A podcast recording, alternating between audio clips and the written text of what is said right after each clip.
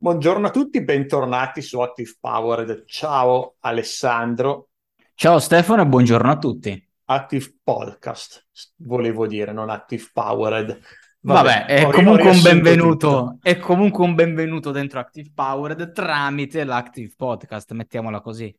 Sì, e mi stavi dicendo prima che hai scoperto questa nuova scienza, Questa nuova frontiera. nuova Allora- frontiera della scienza dermatologica.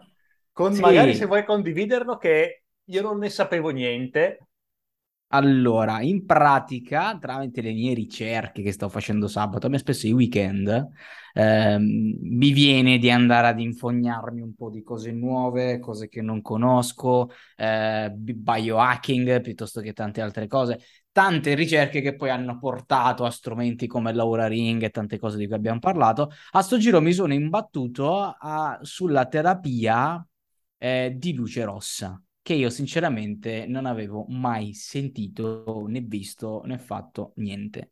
All'atto pratico ci sono già alcuni studi, ma come diceva Stefano, che un minimo si è un po' spupazzato internet eh, prima di fare, fare questo podcast, ancora non ci sono studi aggregati che confermano, diciamo, la regola aurea, però ci sono già tanti studi che vanno a confermare gli effettivi benefici di sta terapia. Cioè, in pratica, ehm, che cos'è? Si usano delle lampade, dei pannelli, eccetera, che ho visto costare parecchio tanto, quelle professionali, non le cagatine, perché poi sono andate su Amazon, le vendono anche a 10 euro, ma sono cinesate fatte lì a caso, mentre quelle da dispositivo, tra virgolette, medico, eh, certificate in laboratorio, che abbiano le, le- le lunghezze d'onda giuste del- della luce rossa e infrarossa, i benefici sono parecchi, sono parecchi a livello della pelle, perché eh, dovrebbe, eh, non dovrebbe, quello che si è visto succedere è che passa la pelle, va ad agire direttamente nel substrato, togliendo le rughe, facendoti invecchiare bene, guarire ferite, eh, guarire anche l'herpes, alleviare l'acne, guarire l'alopecia, la- arrestare la perdita sia di capelli che piuttosto di, di- di barba, eccetera, eccetera, favorire la ricrescita, la- l'inspessimento, eccetera, eccetera.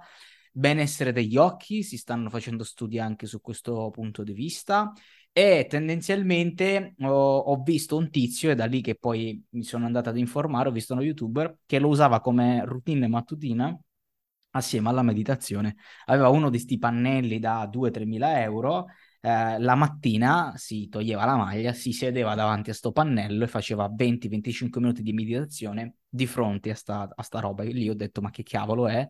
È questo. Quindi, insomma, qualche studio c'è e se qualcuno di voi, insomma, ha qualche problema di questo tipo, qualche ruga che vorrebbe togliere, eccetera, e vuole provare, insomma, io molto probabilmente, come dicevo a Stefano, se continuo ad informarmi come mi capita sempre in ste robe, va a finire che lo provo da qui a qualche mese, quindi magari da parte mia vi aggiornerò su qualche puntata futura.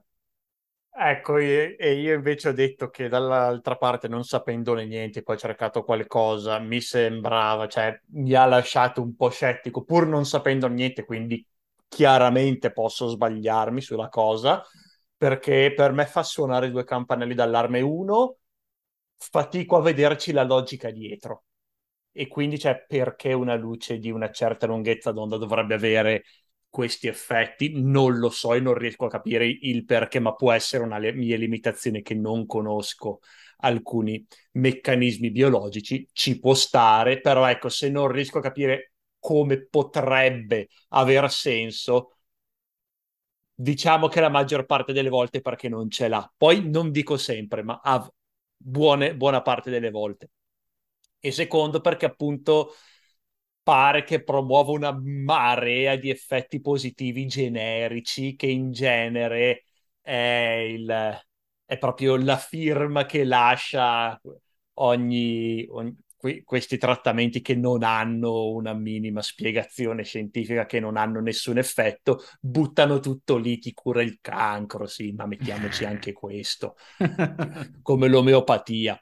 E quindi ecco, d'altra parte, in, diciamo in due minuti di ricerca, pare che ci sia qualche studio preliminare che sembra suggerire eh, l'efficacia di questi trattamenti, però diciamo che non me la sento di spingerlo più di questa frase molto ipotetica, ecco. Poi magari studi futuri dimostreranno che funziona e dirò, ok, va bene, non è una di quelle cose che dico di sicuro è un'inculata, come potrebbe essere l'omeopatia. Però ecco, rimane lo scetticismo, il sano scetticismo. Sì, tant'è vero che lato scetticismo io le prime ricerche che ho fatto, quando ho visto sta roba, mi sono preoccupato un po' di che, che, effetti collaterali più che altro, oltre ai positivi decantati, avesse l'irradiazione di queste lunghezze d'onda di luce rossa, quasi infrarossa. Anche lì gli studi al momento preliminari appunto dicono che in realtà um, ci sono praticamente solo vantaggi che svantaggi. Come svantaggio, l'unica cosa che dicono è che certi soggetti eh, fotosensibili o problemi agli occhi, eccetera, potrebbero ehm, avere problemi di affaticamento della vista, affaticamento degli occhi e consigliano comunque a prescindere degli occhiali da sole, degli occhialini protettivi per gli occhi.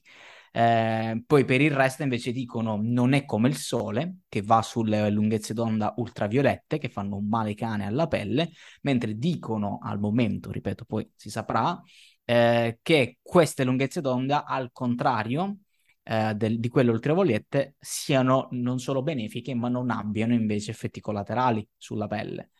Che non abbiano effetti collaterali? quello ci credo, a parte appunto l'affaticamento della vista che dipende molto anche dall'intensità di questi di queste lampadine, però eh, è anche quello, quindi ci credo, cioè quello che fa male sono le, lunghezza, le lunghezze d'onda molto corte, gli ultravioletti. Esatto. Una luce rossa è il contrario, è una luce che ha molta poca energia, quindi non fa niente, insomma.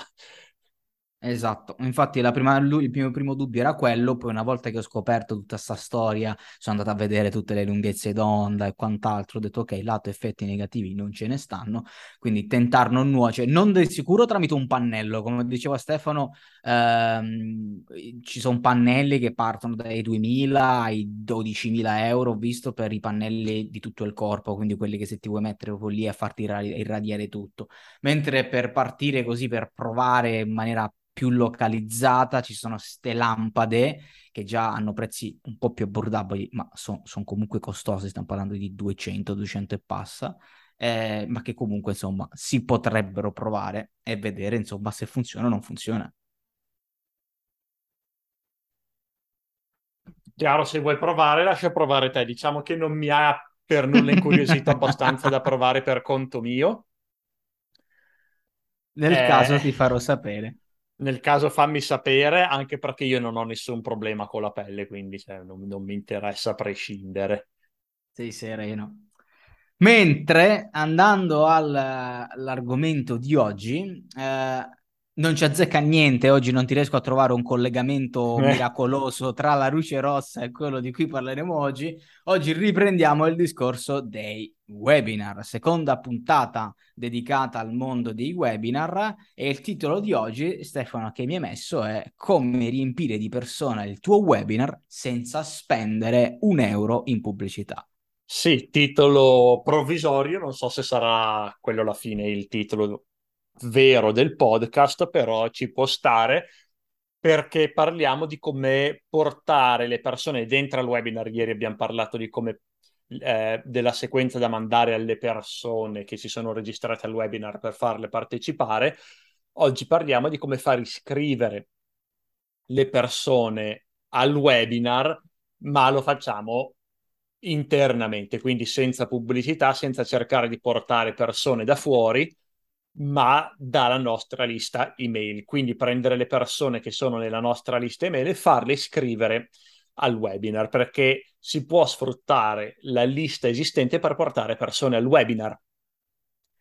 E, e ti dirò di più, ti, ti sì. blocco e poi ti faccio continuare. Non diamo per scontata sta cosa, perché spesso eh, tanti clienti, sì, tanti clienti, ma in generale tante aziende oltre ai clienti, si concentrano solo sull'acquisire i nuovi, quindi magari vogliono fare un webinar, magari hanno ascoltato eh, la puntata precedente e pensano subito a, a, utilizzarlo per i nuovi, per ottenere nuovi clienti, per andare a pubblicizzare, a fare nuove campagne.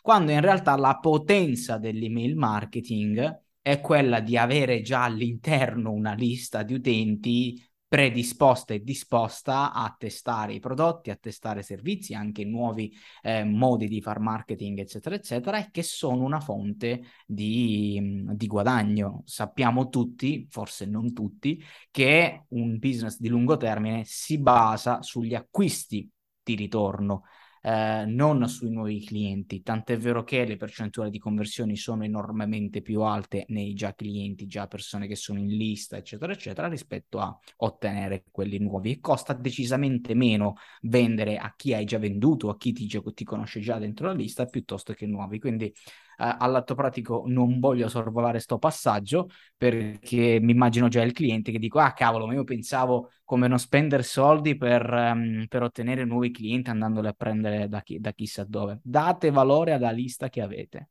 Vai, sì, che la lista può essere anche di non clienti, non necessariamente una lista esatto. clienti, possono essere lead che non hanno ancora comprato e grazie al webinar comprano per la prima volta perché nei mesi precedenti abbiamo creato i presupposti per una relazione di fiducia e a prescindere avere tante persone dentro il webinar aiuta molto il concetto di community dentro, al, eh, dentro la mia lista, nella mia appunto comunità e, l- e la social proof, quindi la prova sociale. Quindi le persone tendono a crederti molto di più se vedono che già tanta gente ti ascolta e un webinar è un sistema eccezionale per farlo. Se riesco a riempire il webinar e a portare per- tante persone, faccio sentire le persone come ogni cliente come parte di un gruppo grande che già si fida di me, quindi c'è moltissima prova sociale in, uh, nel fare questo e quindi questo è un grosso beneficio di webinar a prescindere dal ROI che poi porterà nel breve termine, quindi all'offerta che faccio all'interno del webinar. L'unica eccezione in cui voglio fare un webinar piccolo per aumentare l'esclusività. In questo caso posso farlo il template che c'è allegato al, um, che c'è nell'articolo eh, che, che, accompagna questo podcast. Non menziono la scarsità, però è una cosa che si può fare modificando leggermente il template. Eh, renderlo esclusivo, ad esempio, per solo 10 persone e promuovere l'esclusività del webinar, dire ah, ci sono solo 10 posti, stanno per finire, sono esauriti e, mh, mm, ed è un ottimo sistema per appunto aumentare l'esclusività, per avere un rapporto più intimo con ciascuna persona che partecipa al webinar e questo va bene ad esempio o nel B2B dove i prezzi sono in genere più alti o comunque se il webinar è esclusivo, è solo per um, solo magari per acquirenti di un certo livello eh, o, pe- o, o, l'obiettivo è proporre un, un prodotto molto costoso, allora posso favorire l'esclusività piuttosto che la larga partecipazione. Quindi questa è un'altra alternativa che posso fare, eh, è l'unica eccezione nella quale mh, non è il caso di portare troppe persone all'interno del webinar, se no rischia di essere una cosa un pochino troppo di massa, ecco, una cosa meno intima che si potrebbe anche fare, te la butto lì, quando parliamo di esclusività, eccetera, eccetera, l'ho visto fare una volta soltanto per aumentare ancora l'esclusività, per aumentare eh, di brutto il tutto, non solo chiuderlo fino a un tot di persone, ma chiuderlo fino a un tot di persone selezionate. Ho visto fare anche dei webinar della serie, non è che c'è scritto iscriviti entro tot, iscriviti eh, massimo 10 persone, eccetera, ma c'è scritto candidati, solo 10 persone verranno selezionate. Questa è una cosa che ho visto fare in determinate aziende B2B che eh, non volevano perdere, tra virgolette, tempo. Ogni volta è una cosa che si può fare o non si può fare. Io vi, vi dico quello che ho visto, non l'ho mai testato in prima persona. Eh, vogliono selezionare le effettive aziende in target. Quindi praticamente ti candidavi al webinar esclusivo e bla bla bla, andando a compilare un questionario, dall'altra parte c'era chi andava a verificare se eh, azienda era più o meno in target o non in target, se potevano aiutarla o non potevano aiutarlo, eccetera, eccetera, e proprio selezionavano a mo' di candidature, davano il sì o il no a chi, a chi poteva partecipare al webinar e si facevano poi questa, questa presentazione privata a 10 a 10, a 10 aziende. Questa è un'altra cosa che si potrebbe fare nel qual caso in cui, insomma, si potrebbe intanto testare, perché io non l'ho mai testata, però l'ho vista fare e mi è sembrata una cosa esternamente figa da, da poter testare nel caso in cui quello che fate si sposa con, con questa alternativa. Esatto, anch'io mai testato, però può funzionare per essere ancora più esclusivi, ci sta come metodo. Ma tornando ai webinar normali, quelli senza limiti, eh, anche se le persone non comprano, una cosa da dire è che sono eccellenti per interagire con la lista. Uh, sempre detto qui sul podcast che l'interazione con la lista è molto molto importante per sviluppare, per creare valore e creare fiducia nel lungo termine e i webinar sono uno degli strumenti in assoluto migliore per interagire con la lista, creare engagement e trasformare gli iscritti in fan del brand per, tramite proprio un'esperienza interattiva come il webinar. Quindi anche se non comprano, sto mettendo i, i pilastri, sto gettando i pilastri, le fondamenta per un acquisto futuro soprattutto il webinar è eccellente per vendere prodotti costosi. Potrebbe essere sprecato il webinar per prodotti entry level, quindi prodotti con acquisto impulsivo, perché sono molto più ragionati gli acquisti che si fanno in un webinar e posso sfruttare tutte queste leve per vendere prodotti costosi. Eh, e quindi ecco, questo è il mio consiglio di portare prodotti complessi, un, po', un pochino più costosi in un webinar che, ed è molto meglio rispetto che a farlo con una semplice sequenza email dove non si può vendere più di tanto a livello di prezzo in una sequenza email normale. Sì, è un po' impensabile con determinati numeri nell'ordine delle migliaia andare a vendere con un'email e una landing page. Comunque servirebbe un reparto commerciale, eccetera, eccetera, e un webinar ti dà la possibilità di avere i clienti lì, quindi fare una sorta di presentazione barra marketing, barra vendita commerciale, eccetera, eccetera, direttamente lì. Ho visto anche fare dei webinar con il follow up, quindi c'era chi comprava direttamente nel webinar oppure si diceva ehm, che c'era lì il commerciale che ha fatto un po' alla fine, la vendita, la presentazione, eccetera, di fare un follow up, quindi un follow up direttamente con loro per continuare la vendita, la trattativa o quello che era. Ovviamente legato sempre a esclusività, bonus che scadono, prezzi, eccetera. Insomma, poi sono tutte quelle robe che magari affronteremo, eh, però insomma assolutamente un webinar è pensato per vendere prodotti costosi, altrimenti è anche un po' sprecato per andare a vendere prodottini di, di qualche decina di euro. Ma invece Stefano, parlando proprio di webinar e quindi lista, che è l'argomento del giorno, hai già parlato di un template che i ragazzi troveranno nella, uh, nel nostro articolo.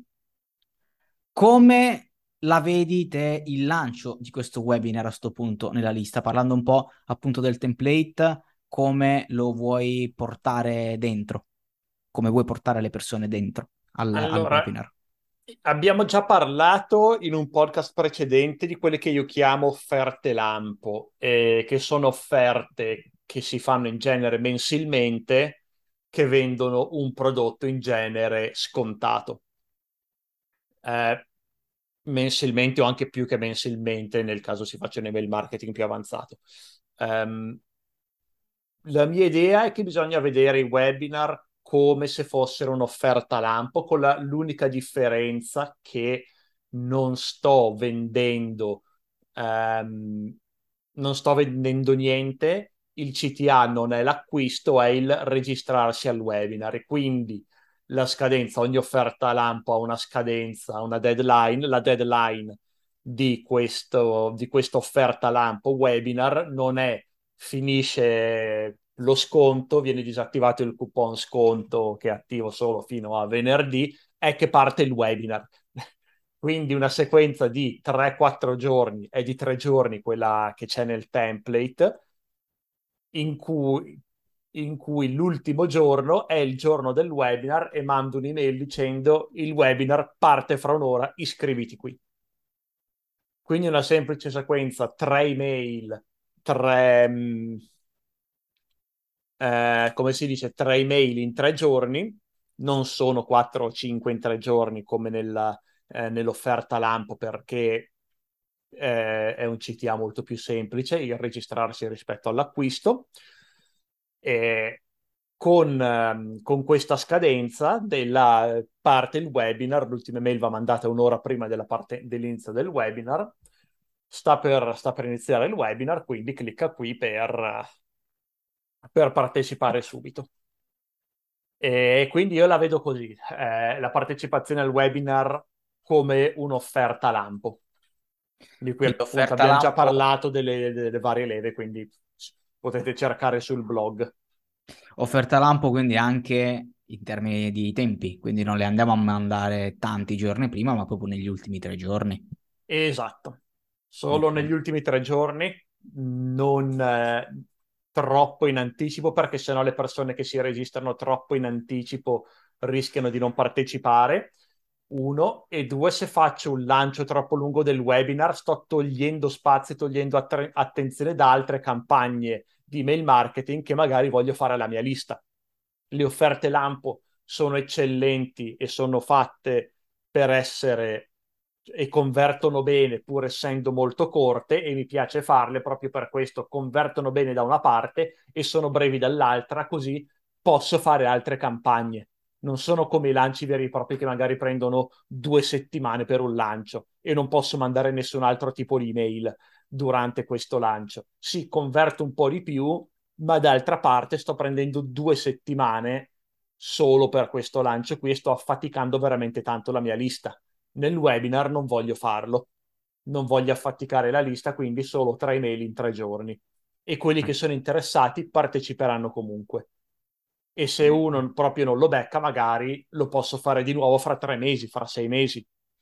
Oppure posso anche metterlo se ho tanto volume, posso metterlo anche in un'automazione che scatta ogni mese e posso fare il webinar una volta al mese portando dentro le persone automaticamente, quelle che si sono registrate negli, negli ultimi 30 giorni, le butto dentro questa sequenza in maniera automatica e le persone possono registrarsi e, um, e partecipare ogni mese, rolling così.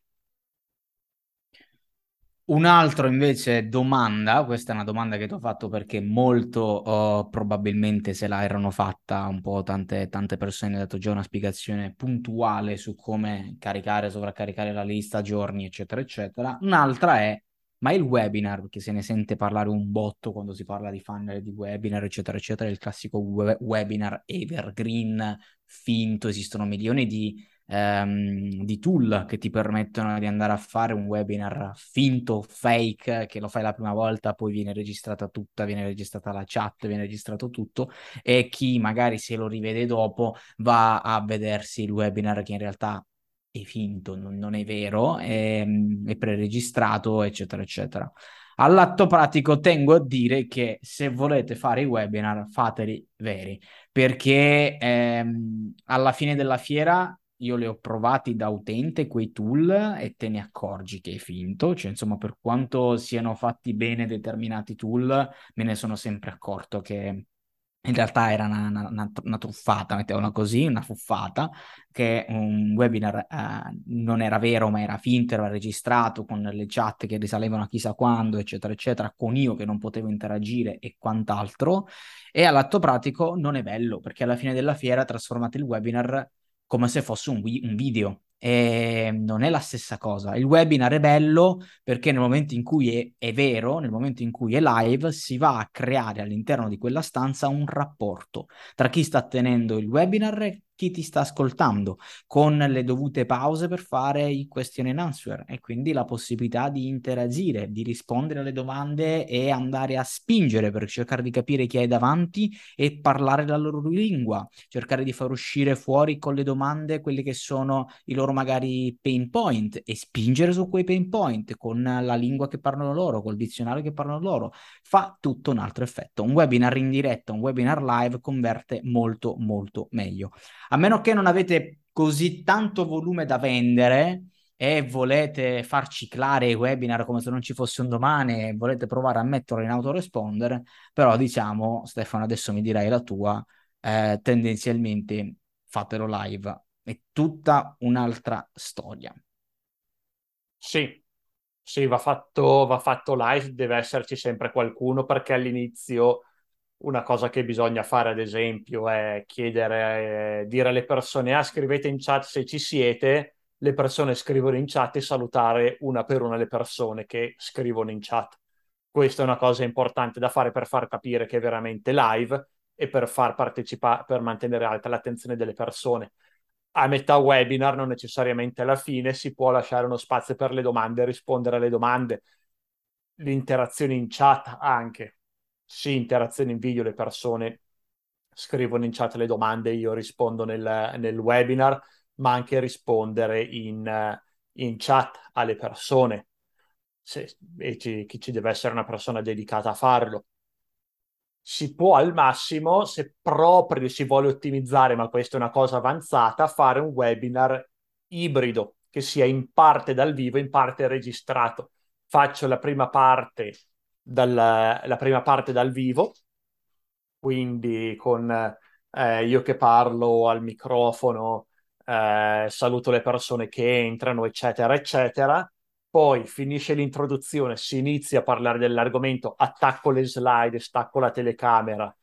E, mm, e inizia a parlare e inizia la registrazione, quindi la lezione è registrata così sappiamo che è perfetta, però ecco, mh, mm, servono delle c- certe abilità tecniche e poi si ritorna live per il, come si dice, per il per la conclusione, saluti finali, domande e risposte e in ogni caso deve esserci sempre qualcuno presente in chat a rispondere, quindi si può utilizzare questa forma ibrida, però non so quanto convenga rispetto a farlo, farlo live ogni volta e basta, ecco. Quindi questa è l'avvertenza, perché non c'è niente da fare, cioè si riconosce la differenza anche se uno non si accorge che è registrato piuttosto che live perché magari non ha il tuo sgamo, non partecipa allo stesso modo, non è coinvolto allo stesso modo e non si converte allo stesso modo. E già che stiamo parlando di avvertimenti, l'ultimo avvertimento che voglio dare è di, mand- è di non mandare la sequenza di partecipazione al webinar, che è sempre nella, che ne abbiamo parlato settimana scorsa ed è sempre nell'articolo, nel maxi articolo che accompagna questo podcast. Eh, la sequenza di partecipazione a tutti ossia la, eh, la sequenza per chi si registra. Quindi chi si registra riceve molte più email riguardo al webinar, riceve, non so se ho messo quante, due o tre email l'ultimo giorno per, eh, per farle partecipare. Per farli partecipare eh, e quindi per massimizzare le persone che partecipano, la percentuale di quelli che partecipano rispetto a quelli che si sono registrati, non voglio mandarla a tutta la mia lista quella sequenza, mi raccomando, perché è spam. Tante persone non sono interessate al webinar, non voglio mandare sei email su questo webinar, fra cui tre l'ultimo giorno, perché è spam, affatico molto la lista e eh, non è così che si crea un rapporto eh, di qualità con la lista. E tra l'altro, quando parli di registrazione, abbiamo parlato, ripeto, nella prima puntata, quindi l'opt-in, fondamentalmente non stiamo parlando della registrazione del webinar, stiamo parlando di quando qualcuno si iscrive al, al webinar, anche per la lista, quindi non solo quando le mandiamo in ads, eccetera, eccetera, ribadiamo che non deve essere un semplice click, perché esatto. uno potrebbe pensare... La registrazione pensare... deve essere una vera e propria registrazione. Esatto, uno potrebbe pensare, tanto ce l'ho su ActiveCampaign, gli mando un'email, mi basta un click, gli semplifico la vita, abbasso i passaggi e ce l'ho dentro. In realtà questo va bene quando stai per vendere qualcosa, quindi semplificare il checkout, eccetera, eccetera, ma in quel caso quello che a noi interessa è che la persona che si iscrive al webinar poi partecipi, quindi noi non dobbiamo semplificargli la vita lì, anzi dobbiamo fortificare l'interesse. Quindi anche per chi è in lista deve andare landing page, deve andare a compilare il form e non semplificargli la vita, perché magari uno lo schiaccia tanto per, non ha questo forte interesse nel e poi non te lo vedi presentare nel webinar e hai numeri fittizi. Esatto, e e appunto voglio rinforzare il fatto che si parla di un evento. Il webinar è un evento e per gli eventi le persone si registrano. se fosse un evento dal vivo, non è fai, qui, fai clic qui, uno clicca, sei registrato, ci vediamo a Milano il 12 settembre. No, devi andare, registrarti, magari pagare qualcosa per entrare, eccetera, eccetera. E quindi voglio questa stessa esperienza anche per il webinar. Ti devi registrare all'evento online così come se fosse un evento dal vivo. Non basta il click ed è molto molto importante per aumentare l'interazione da una parte e la partecipazione. Ci saranno meno iscritti, ovviamente perché sto aggiungendo un intero processo di registrazione, ma quelli che si iscrivono sono quelli a cui veramente interessa uno e quindi non mando email di spam a tutti gli altri, due ho statistiche più accurate sulle persone che sono veramente interessate, tre chi quelli che non si iscrivono, la differenza è data da persone che alla fine non erano così interessate, quindi difficilmente compreranno. E quattro, quelle persone in target, visto che si sono registrate, è molto più probabile che partecipino. E quindi serve la registrazione vera e propria con una pagina di opt-in. Basta buttarle sulla stessa pagina su cui, eh, regist- su cui mando eh, le ads, per dire. Esatto. Gli ads, come ci ha detto Riccardo, dovrebbe ah, essere gli ads, giusto? Non lo so, io ti posso dire che non lo eh, ho colliso con, con, Riccardo perché quella discussione è nata da internamente ce l'avevamo noi perché io gli chiamavo la task e quindi gli ho detto, oh, si dice il task eh, sì, l'Accademia è... della Crusca ha confermato che, visto che non fa parte di una super categoria femminile, ads, e non c'è una parola italiana facilmente Beh, sì. riconoscibile. Pubblicità. Pubblicità e ad, però sono davvero così simili. Non lo so, è praticamente alla eh, fine della fiera... L'etimologia è molto diversa. Ad era Diciamo a tutti di che stiamo parlando. Stiamo parlando che praticamente al netto di sta piccola, sta piccola robetta che è capitata, mi pare venerdì, proprio a fine settimana, tra l'altro pre-Ferragosto, insomma è uscita sta cosa.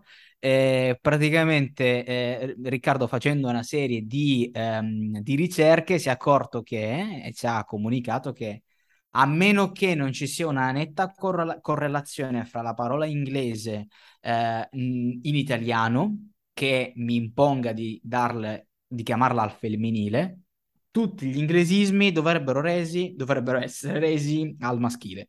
Ok, quindi eh, sono andato a riprendere il messaggio ci dice Riccardo che in solo in due casi, allora standard di default è maschile, può essere femminile in due categorie. Una, se c'è una chiara vicinanza etimologica, quindi è facilmente identificabile la parola italiana, quindi list station dance zone, oppure esiste una super categoria già relazionata ad un genere.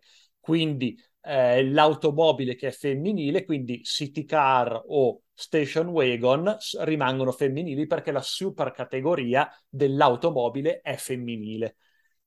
Visto che ads non, ad non rientra in nessuna di queste due categorie, dovrebbe essere al maschile, a meno che non lavori nel settore, allora sai già che si traduce con pubblicità che è femminile, però...